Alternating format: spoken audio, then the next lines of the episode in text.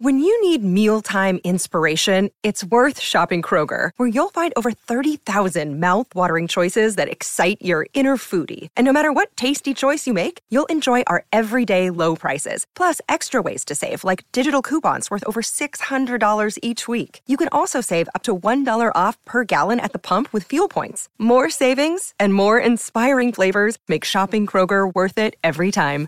Kroger, fresh for everyone. Fuel restrictions apply. Hey, hey, hey, hey, oh. I said, hey,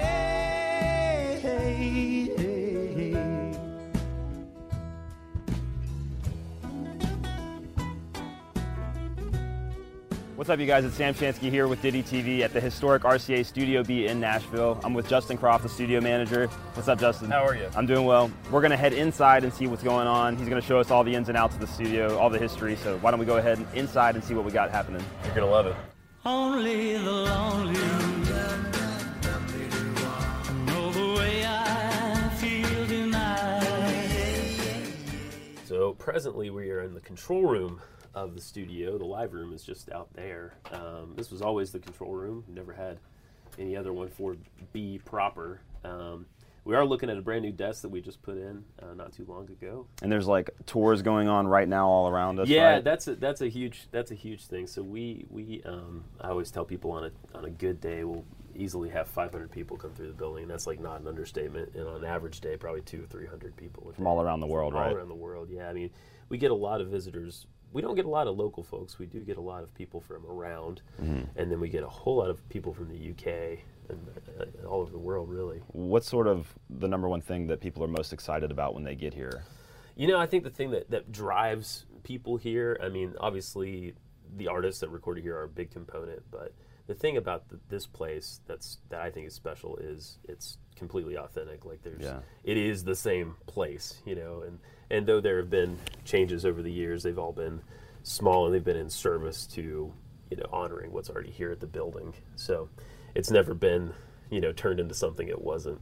It's still the same studio that it was back in the late 50s through the 60s and the 70s. I know there are songs that are recorded here, innumerable songs that were just hits, hit after hit. But Yeah. you know, I know there's uh, artists that you're supposed to say like Elvis and Waylon that, Yeah. that's part of the pitch. But who, Uh-huh. when you were discovering this place for yourself, what was it that you were listening to that was like Oh, catching your, you know, your ear? Sure. I mean, I'm a, I'm a huge fan of a lot of the records that Roy Orbison did here, which is, mm-hmm. I mean, that's definitely one of the ones that we talk about a lot, but I think those records stand the test of time. Songs like Crying and Only the Lonely and Running Scared and Blue Yeah. I mean, just the, the way they use the room to its full capacity, the, the kind of like lushness of those arrangements mm-hmm. and everything, I think that shows off what the studio can do. Um, so Roy is one, and like a later example, Wilson Pickett did one record here Oh, yeah? that was not very successful, but it's a fantastic record. It's called uh, Miz Lena's Boy,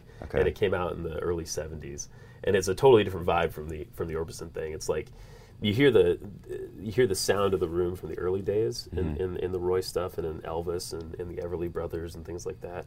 But as you go, you know they they did change some things about the room over the years. They put carpet down and made these little huts for the drums and the bass and stuff, and really dried up the sound of the room.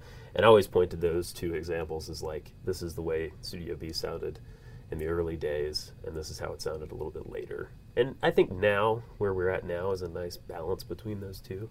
I think the room is a is a outstanding sounding room. It's not too dead. It's not too live. It has a lot of nice spots. And it's still an active recording studio, but sometimes at night, right? Uh, yeah, we are we are fully uh, we are fully stocked and ready to go. Um, we don't do probably as much recording as we could, um, but that's that's not for any kind of technical reason. Um, the last record that came out of here came out in October of last year, and that was uh, uh, by a guy named J.D. McPherson. Yeah, I read that he would come here at night and sort of That's right. after the tours and, and Yeah. set up and play and It was uh, how quick can we how, how soon can we get in after the because our calendar's a little different every day, so it's like come in, set up. They couldn't leave anything set up either. So I mean that's not the way most sessions go. You know, you set up once and you stay that way.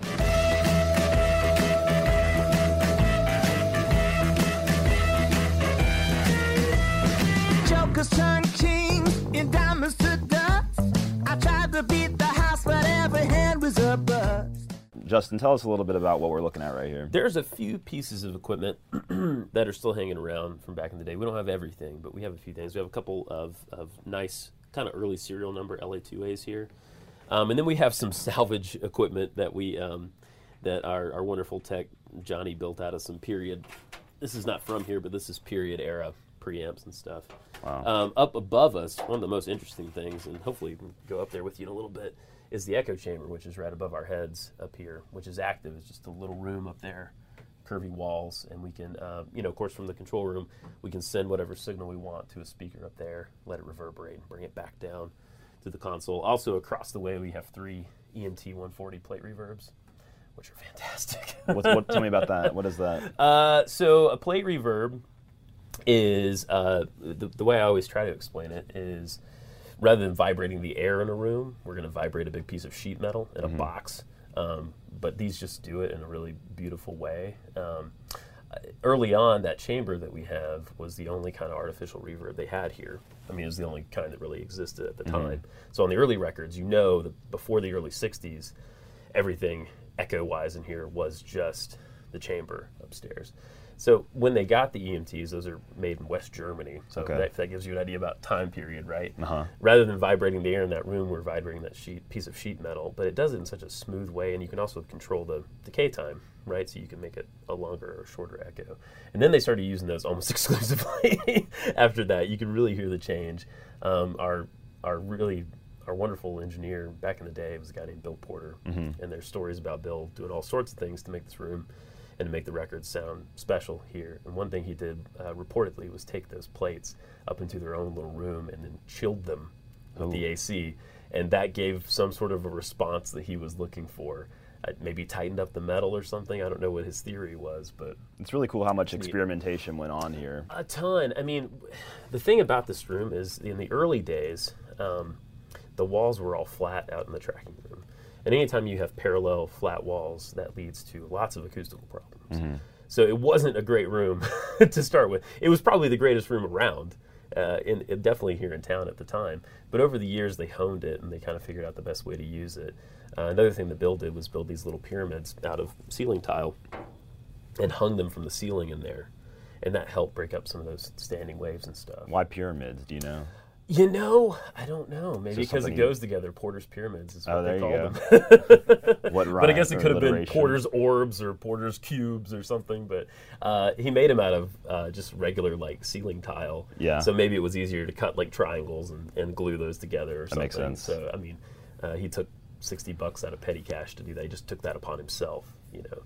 Uh, he was also the guy that helped figure out the best places in the room for instruments. So because we're uh, the concept of the studio is not like studios today where we have a lot of isolation mm-hmm. places like each person can sort of be in their own space not here everyone was on the floor together live and so you really had to figure out how to use the room where to put people And he would even go so far as to mark those spots in the mark room, those spots right? on the floor we have a vocal sweet spot that we still mark out there and i, I can You still you- can see it? you can still see it and, Yeah, I look forward to that. and I can give you a rough idea of where everything else was. The other thing is there were no headphones used here until probably, geez, maybe late '60s, but definitely early '70s. So they were just the players were all recording at once.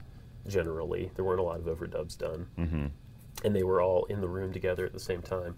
So the recording volume was relatively low compared to today. So drummers, I know I've heard stories about drummers not being trusted to play with sticks Yeah. until they could prove that they could play quietly and dynamically with sticks. They would make them play with brushes. That probably narrowed it down a little bit. Yeah, a little bit, but but some. I mean, a lot of these people, a lot of the session players were really at like a jazz level of Yeah. playing, and so they had that kind of finesse and technique mm-hmm. to be able to do that. But yeah, it, a lot of the early history of this place is just using what they had, you know, and, and, and what they had was turned out to be a brilliant room. Well, that's amazing. So- Where are we headed next? you know, we could let's go in the let's go in the studio for a minute, actually. Dream, dream,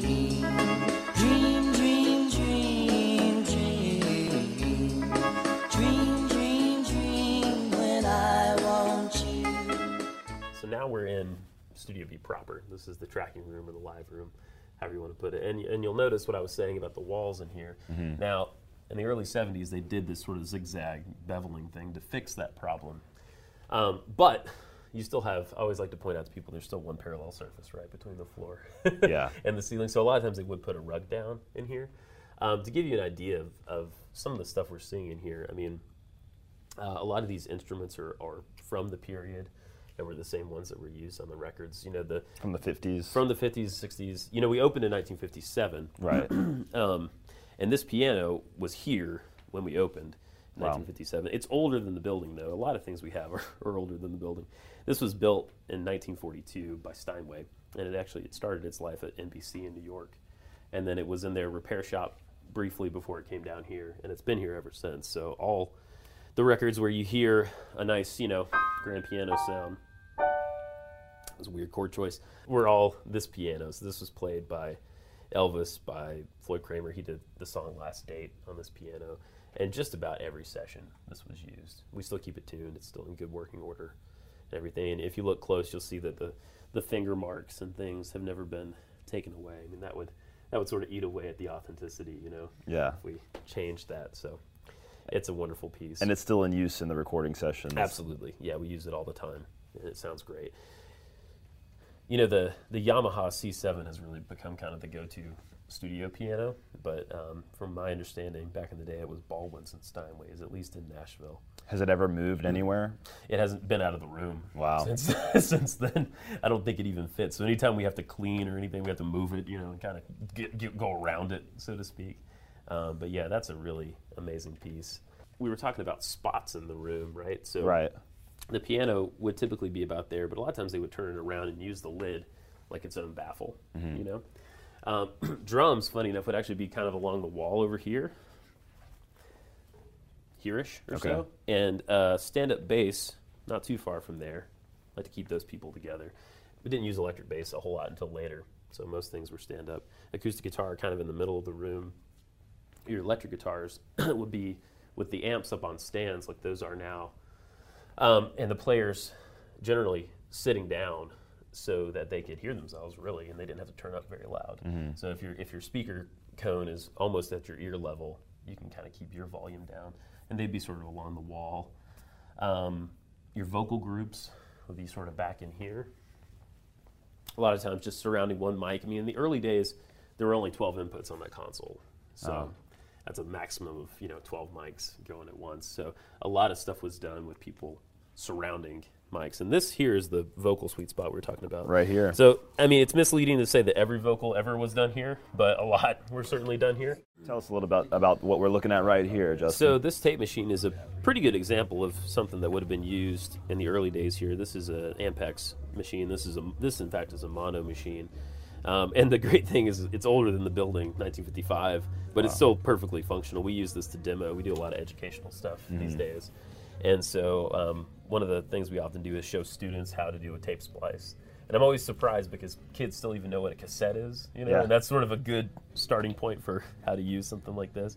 But yeah, this was actually in use here. Um, the case is is, is um, just something they put this in. This might have been mounted vertically uh, in a rack here, but it was a machine similar to this that they used quite a lot. Um, a three-track machine, another Ampex, um, and they stuck with the three-track format for a long time. Again, that same engineer, Bill Porter, really liked to use it, and he would often just use two channels on that and leave one open in case they had to do an overdub. But um, they worked uh, on that and did uh, numerous, numerous records just on three tracks. So that's pretty humbling, I think, to think about today, where we have as many tracks as we can handle, right? Um, I'm sure it sort of made the creativity a little bit more specific in a way, you know, intentional Mm-hmm. because they had to know that this is how we have to do it in this many takes. You know what I mean? Now there's so many ways you can do it infinitely, you know, Right. with digital. So I find that really interesting. Yeah, I like to tell people that we've in the, in the realm of recording, we've gone from like a, a capture point of view where we're just going to try to to as accurately as we can or as, as cool as we can capture a performance, right? To like almost a post production mentality, Yeah. where we'll do that later, Yeah, kind of fix it over there, and know? that's the that's the real I think sea change for for recording these days. But yeah, back back then with just one track, that forced you everyone everything you wanted to get on the record had to go down together at the same time. And then if you did make a mistake, it was either do another take or uh, pull the tape. Well, I'll show you. Pull the tape off the block here. I mean, off the heads. Put it into the block, and chop it. You know, literally cut it with a razor blade Yeah. and edit together another take, and that was it. Um, so yeah, completely different mentality. People got really good at it though. Um, one of the famous stories is a session here for Elvis in 1960, "Are You Lonesome Tonight," which was a song they decided to record in the dark. Um, That's a great song. yeah, you know that one. Good. Yeah, yeah. It's a very old. Song. He song. struggled with the lyrics of that song, I believe, when he would perform live. That's right. Yeah. Sometimes he would play with it a little bit, standing there without any hair, that kind of thing. Yeah. um, but when they cut it, uh, they did it in the dark, and and uh, they did. I think they did about five takes, and the fifth take was really good, except at the end, one of the background singers, which were the Jordanaires, uh, flubbed a note, and so they just re-recorded the end. Right. Tonight is the last word, and then the splice in that song actually happens between the syllables "to" and "night." wow. on the last word. And I mean, it's pretty imperceptible. I Yeah. think. I mean, if you we've listened very closely a lot, And you can't um, catch it really. You can't really catch it. Um, but there's another mistake in there that's kind of funny. There's a little kind of click sound at the end of that record, and uh, as the story goes, uh, reportedly that's because uh, Elvis hit his head on the microphone because it was dark at the end of that take, and that's still in there as far as I know. The last sort of remaster I listened to and everything, it's still there. So funny stuff like that. And there's records. Um, if you listen really closely to um, uh, Floyd Cramer's Last Date, there's someone coughs right in the middle of the record. So there's all kinds of stuff like that on the recordings. But I think it only adds to the feel, you know. Along with all the country music that was going, you know, through Nashville from that time all the way till currently, Yeah. Pop music was also being recorded. Yeah, there's all. I mean, the the the truth about this studio, um, of course, Nashville's always associated with country music, but the truth about this studio is uh, just about every genre Really? that was present at the time was being done here. So yeah, in the yeah in the pop realm or maybe crossover type stuff, you do have like Everly Brothers doing Dream and Yeah. things like that, and Cathy's Clown songs like that, and then you have Ann-Margret recording here. Um, you have people doing like Al Hirt doing like kind of pop jazz type stuff. Um, there was some rhythm and blues stuff as well, not as much. Um, instrumentals, you know, obviously, um, we've been talking about piano instrumentals, but uh, Boots Randolph doing saxophone instrumental stuff Yeah. here. Chet Atkins himself, you know, who was running the building Right. and producing, and uh, you know, uh, kind of you know finding new art, doing all he was doing all sorts of things, you know, um, but working on his own records here as well with you know guitar instrumentals and things like that. So it covered a wide base, yeah. Um, certainly country music, but almost every other genre. Chet was involved in the development of this place and everything. He was, yeah. Was he also involved with Studio A when that came along? Yeah, actually, him, uh, him, and Owen Bradley, who is synonymous with the Quonset Hut, who started that with his brother. That was the first studio on Music Row. We're the second. I got you. So that was 1955. We're 1957. But Chet and Owen opened Studio A next door. That opened in 65. We're called Studio B, but we're the earlier studio. right. Was it always that way, or was this just No. RCA? It was just RCA. Yeah. Um, they would say RCA Nashville, or, or um, some people called it Little Victor, but that was in reference to the studios up in New York. Mm-hmm. So, um, but yeah, we didn't become B until A was open, and we are smaller, physically smaller than that building. That building's probably three times the size of this. So that's when A, B, they have a C room, and our hallway had a D studio, which was a smaller, you know, demo or overdub studio used for various things. But yeah. So, Yeah. contextually of the time, it was the 50s in Nashville. Mm-hmm. Things were probably pretty, you know, buttoned up and Buttoned everything. up. Did that ever change? Did this place become, you know, what was the mentality here? Was it Yeah. was it a party place? Was it sort of, you know, all work and focused? It's a good question. I mean, I'm sure it varied quite a bit. I get the I get the impression that people did have a good time here Mm-hmm. because talking to so many different, particularly the session players, have good memories of working here. Um, Ultimately, it's musicians. right? ultimately, it's musicians. Yeah, I mean, I think efficiency was huge. Mm-hmm. So I think it was it was fast paced. You know, I mean, um, at that time, you've got a three four hour session. You're trying to knock out three songs yeah. that no one's ever played before, Right. by the way, because I mean, the, the session players are just going to work it up right there, you know. Um, probably listen to a demo or something, but that's about it. Um, so I think they were working really hard, working really fast. I mean, if you just do the numbers game, something to the tune of 35 to 45,000 songs were done here in that 20 year period. That's it? 57 to 77. Yeah. So that, yeah, right. so if you do the math and look at it like day by day, that's Yeah. a feverish pace. You know, That's amazing, unprecedented. yeah, it really is. I mean, um, and I think that's how you get so many hits coming out of a studio like this is just sheer quantity. You know, You mentioned session musicians. Who are some that come to mind? For me, it's Lloyd Green. He's somebody yeah, that you a ton of know. work here. Yeah. You know, who who are you into? Oh man, um, I'm a I'm a big admirer of a couple people. Um, I mean, Bob Moore is the bass player that played on God near everything here. you know, playing stand-up bass. Buddy Harman's a drummer. I really admire. He was playing all kinds of records here. Velma Smith was an acoustic guitar player, She was playing on uh, Jim Reeves records and all sorts of things. So thinking about uh, history, as we almost always are here every day, this was a recent find. We did a little work back here. This is the break room. Welcome to the break room. It's lovely. it was always you. the break room. Uh, behind the wall, there was carpet on the wall. Um, one of the construction folks discovered this where the telephone was. You can kind of see where the phone was mounted over the years. And people just wrote their names, wrote their phone numbers right by the phone. So you were talking about session players, right? Well, here's another steel player for you. Pete Drake is right there. There's a lot of steel players, actually. Hal Rugg, Weldon Myrick is on here somewhere. Um, a couple other interesting things like the number for Capitol Records, the number for a Cadillac dealership, which I'm sure was a huge, a huge priority for these guys, right? Um, Hilltop Studio was another studio a little bit outside of town Wow. as well. So just yeah, doodles and all sorts of things from over the years, and uh, I love how like unorganized it is. It's Yeah, like, had to get this down as quick as possible. totally organic. And I'm thinking like, did people write their name up there so they'd maybe get a call? Maybe. Or Yeah. you know what I mean? Like Sneak in the back door, the break room when no one's around. Right. Just write your name on the wall. like, think of me, yeah. Um, but yeah, things like that, you know, come up all the time here. It's it's it's fascinating, and, and we would we've never known this was here, you know, back in the day. so right here we got Porter Wagoner and Dolly Parton. Yeah, What role did they play here? I mean, pretty big, right? pretty big, huge. Um, Porter did tons of records here, and of course, Dolly got her start with Porter on his show. Uh-huh. Uh, she replaced uh, Norma Jean, who had been the, as they called it back in the day, girl singer on the show, and she came in to do that, and um, did you know did some of her first records here. A um, couple of great stories about Dolly. Is you know one of her early sessions. She was driving herself here, and she hadn't been driving very long, and she sort of crashed into the side of the building. She drove into the building. drove into the building. How catastrophic was that? Uh, I think it must. You know, we're a big like concrete block bunker Yeah, building. so more so for her car. Maybe that's why Yeah. the, the Cadillac numbers on the wall There over you there. go. exactly.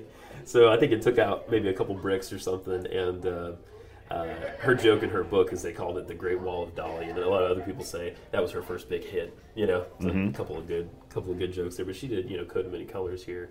Worked Wow. on tons of her own records here as well. Um, a couple other great pictures down through here too. We already talked about Roy Orbison a little bit. but Yeah, I can't forget Roy. He's one of my favorites. I mean, um, the mi- the mystery man in black. that's right. I mean, this is kind of a cool picture because usually you see him in sunglasses, right? yeah, So yeah. There he is with his proper glasses on. I Piercing guess. eyes. That's right. That's right. Um, of course, this is a, like a promotional photo, but you know, Roy had Roy had bounced around a lot in his early career, but those records that he did here in the early '60s are really kind of what really put him on the map. And those are with uh, producer uh, Fred Foster. Fred who Foster. had a great vision for how to use the studio. Um, you know, did a lot of things like. Um, filling up our coat rack with coats and throwing a blanket over it to create a baffle, Huh. you know, to, to make sure that Roy's voice could get on top of the recordings and things like that. There's another story about Fred taking apart some pipes in here and putting them on the piano to create like a different sort of sound, like a jangly, almost like a prepared piano kind of sound. Lots of great stuff that he did. Um, What what's some of the hits that were recorded by Roy here? Uh, only the lonely and crying are probably the biggest two. Oh my but God. A lot of the stuff eh, he didn't do. Pretty Only the Woman here. Lonely? Yeah, only the lonely is huge, right? That's like one of the best songs of all time. It's amazing the way, um, again, like the the the level of production that went into that record. I think are pretty tremendous. And and talking about our engineer again, Bill Porter. Um, Bill said that doing those records with Roy, they had such so much dynamic range, almost to the point of classical music. You know, classical music can be very soft and very loud, right? Right. And he had to rethink the whole way he would mix, starting with the voice. And then building the tracks up around it. and and you know this place was notable for including strings Yes. in, in music, and Yes. I'm just fascinated by that and how they would fit everybody in there and do that. It was a- Yeah. And then again on like the few tracks that they had and everything, make it all work. Right. I mean, I think you had to you had to really get it. And any of the reverb or EQ th- changes that the engineers were doing, that went down live too. You know, Mm-hmm. so. Um, but with the with the strings, you know, there's some great photographs you can find of again all the string players circled up around one mic. You know, and uh, that was all. The, the other great thing is all is you know as much as they tried to control the sound of everyone playing, there was spill or what we call bleed, right? Sure. Getting into every mic, and I think that gives you a lot more sense of the room Yeah. that you're in when you add all that together. And so you get a lot of sort of room tone on these records, and it, it leaves like a little sonic imprint, I think. You know. For years now, you've had to climb a ladder to get to the echo chamber, so that's what we're gonna do now. It's safe. I believe that. So Uh, up here, just a little storage area, and then we're gonna walk right into the chamber here, the echo chamber, and close that close that door, and you'll get the full effect. This is the echo chamber, you guys. Um, it's part of the original structure. Um, as far as I understand, these walls are probably some kind of like mesh with plaster, so they're pretty hard. Um, and it's really, you know, it's the it's the materials in here more so than the size that make it echoey like this. But we can clap. You want to clap with me? Okay. One, two, three. Yeah, you can hear the tail Yeah. a little bit on there. And uh, we've noticed just by using it that um, if you use just a little bit, it can be kind of slapbacky, depending on where you put the mics too, right? so you said they would send it up here, Yeah. have it roll, and then So there's lines running through the through the walls, and then basically from the console downstairs, you can choose what you want to send to a speaker up here. Um, this is probably the one they were using back in the day, probably the exact same one. It's an RCA speaker. Uh, it may have even been in the studio they were using prior to this one. So this is like a 50s 50s piece. wow. Uh, this is a little bit later, and it's, this is a little more hi-fi, so we chose to use this. And basically, yeah, you can from downstairs in the control room, you send whatever you want up to your, your speaker. It could be just a vocal or a snare drum, whatever you want, right? Right. And it plays out of the speaker, and then you mic the room with your microphones over here to pick up that reverberation. So there's nothing much you can do to control it other than kind of where you place the mics, you know, and how much how much you're sending up here, how hard you're doing it. So, but yeah, this was the first kind of artificial reverb that they had. Um, and like we were saying earlier, before they got those plate reverbs, this was on all the records because not every studio had a chamber at the time. When was this chamber? This was built? part of the original structure. Okay. So in '57, this this came with the building. And so who are, who are some contemporaries in recording that would have been you know, Yeah. having echo chambers at that time? For example, I, I know that um, at Sam Phillips recording they had Yeah. one. Would Yeah. that have been later on, or would have It that would have been. been? I mean, because I think. Um, correct me if I'm wrong here, because you guys probably know better than I do. But wasn't that the thing at Sun is that he didn't have reverb, so he used slapback, yeah, and but- that kind of created that thing, right? yeah. So, that would have been. This would have been. Yeah, right. that makes sense. later. Yeah. But so um, it's a unique space too. I mean, I don't know that there's one built exactly to the same, you know, uh, measurements and Mhm. stuff. Um, but yeah, it's got a sound, and it's never been sampled or anything like that. So the only way to use this is to come here and use it. but it's a wonderful thing. I mean, uh, early records here that would have used it. I mean, uh, some of the first records, the Don Gibson and stuff, and the Everleys, in fact, the the, the echo that you hear on Yeah. Dream Wow. and stuff is this. So Justin, this has been awesome, man. Um, why don't we head back down to the studio and see what's going on down there? okay, I'm excited to see what Sounds good. what else we got going. just hang on. All right. so we just left the echo chamber, Mm-hmm. and now we are here in sort of this timeline area. What, what do you call this place? Yeah, this is uh, this is what we just call the front room. Um, so this is where most of the tours start. In that, in that, and you mentioned the timeline; it's very helpful in giving the whole span of the history, right? 1957 to 1977. But historically, um, this was an office and reception area. So um, artists would walk in and actually have to sign in for their sessions before they went back Yeah. into the studio to do them. And uh, there were different offices in here, a big window over here as well. But this was added on, actually, this whole hallway bit was added on in 1961. So the 61. original, original, original building ended on that wall over Mm-hmm. there. And so we're in the yard right now. we're out in the grass. Um, a lot of great images that you see on this wall. This is the press release when we first opened, and that kind of shows you what I'm talking about there. So it's just a little entryway, the break room, and then the control room in the in the studio. And these double doors back here, which we'll walk through later, would have gone right into the studio Wow. then. So Um, great history here. Steve Sholes, of course, is the guy that signed Elvis to RCA, um, and Chet was working with him at the time. Prior to this studio, they were using another place, um, was, which is only a few blocks from here, really. Um, it was called TRAFCO, it was the Television, Radio, and Film Commission of the Methodist Church, and it wasn't a great like relationship, right? Because they were working on religious music during Yeah. the day, and then RCA is making you know rock and roll and country records at night. So the guy that owned that building put up the money, about thirty-five grand, to build this building, and kind of solve both those problems at the same time. Um, this was RCA had been recording in Nashville since the 40s or so, but they had never really had their own dedicated space.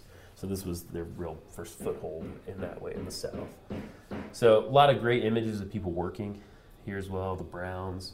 Uh, in the background of this, you see this is the very first session, which is October 29th, 1957. Her name is Joe Davis. And then two of the session players I talked about earlier, Bob Moore and Buddy Harman, are right there in the background. Um, really famous picture here of the engineer I've been talking about so much, Bill Porter there, running the board with Chet, producing.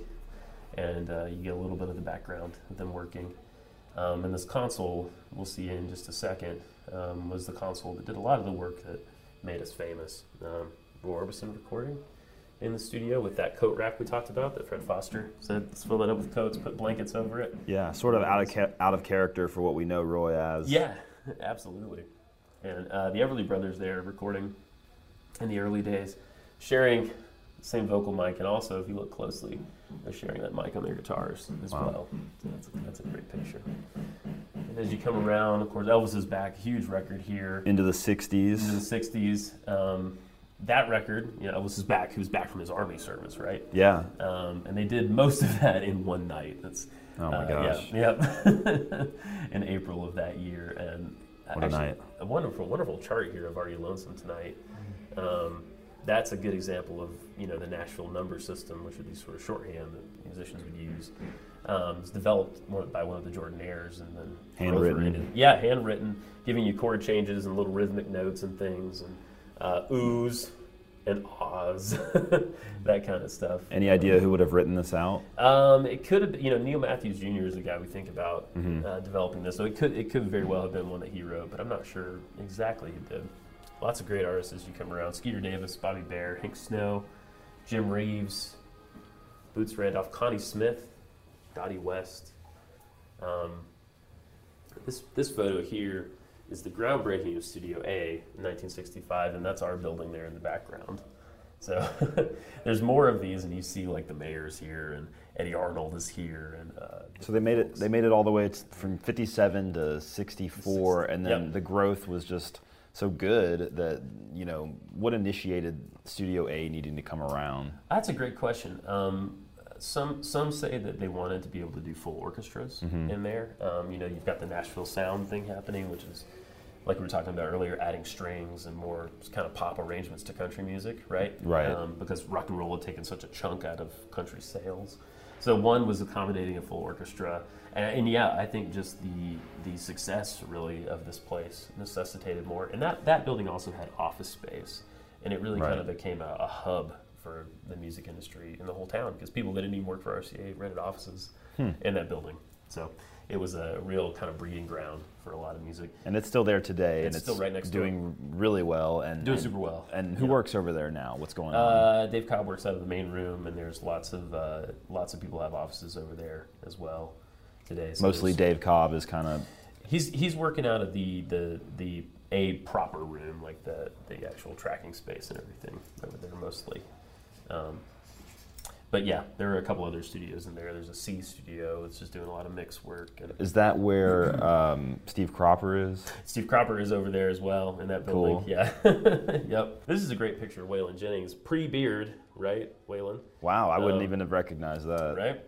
And in the background of those pyramids, those Porter's pyramids. Those are the pyramids. Yep. So those are hanging from the ceiling there, helping out. That's the a cool little visual there. acoustical situation. Yeah, they almost look like UFOs or something hanging over his head, but, but that's what that is. Um, and then you get towards towards the end here. Um, know, the history doesn't end at 1977. That's just when Certainly RCA not, pulled yeah. out, right? So. Um, and the, the story is that RCA really got out of the recording studio business around that time. So, um, at A as well, it continued to operate as a studio, but under a different name. Mm-hmm. Um, they started calling it the Music City Music Hall. And this place, uh, how we sort of got into the tourism thing is people started knocking on the door wanting to see where Elvis recorded. Yeah, right? they would. And that's still a big driving thing today, uh, along with all this other great history we have. But um, it's definitely true that people come from all over just to see where, where Elvis recorded. Hey there, if you enjoyed this podcast, remember that you can check out hundreds more at DittyTV.com. Just click on the podcast tab at the top of the page, and you can explore exclusive conversations with A list and emerging artists in the Americana and roots music scene. Just head to DittyTV.com and click on the podcast tab. Thanks for listening. It's NFL draft season, and that means it's time to start thinking about fantasy football.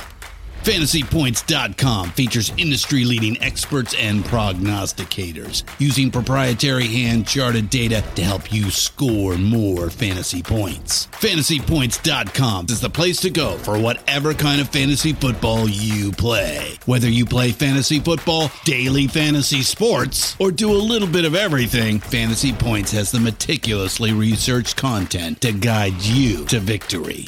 And why wait for the fall? Fantasy Points also covers the new spring football league, the UFL. Join the guru, John Hansen, Scott Barrett, Joe Dolan, and other massive names in the fantasy football universe with an exclusive offer. Use code Pantheon for 15% off any fantasy points package, including the all in package, with access to every article, tool, and data nugget that Fantasy Points has to offer. That's fantasypoints.com and code Pantheon for 15% off at Fantasy Points. Fantasypoints.com. Code Pantheon. Score more fantasy points.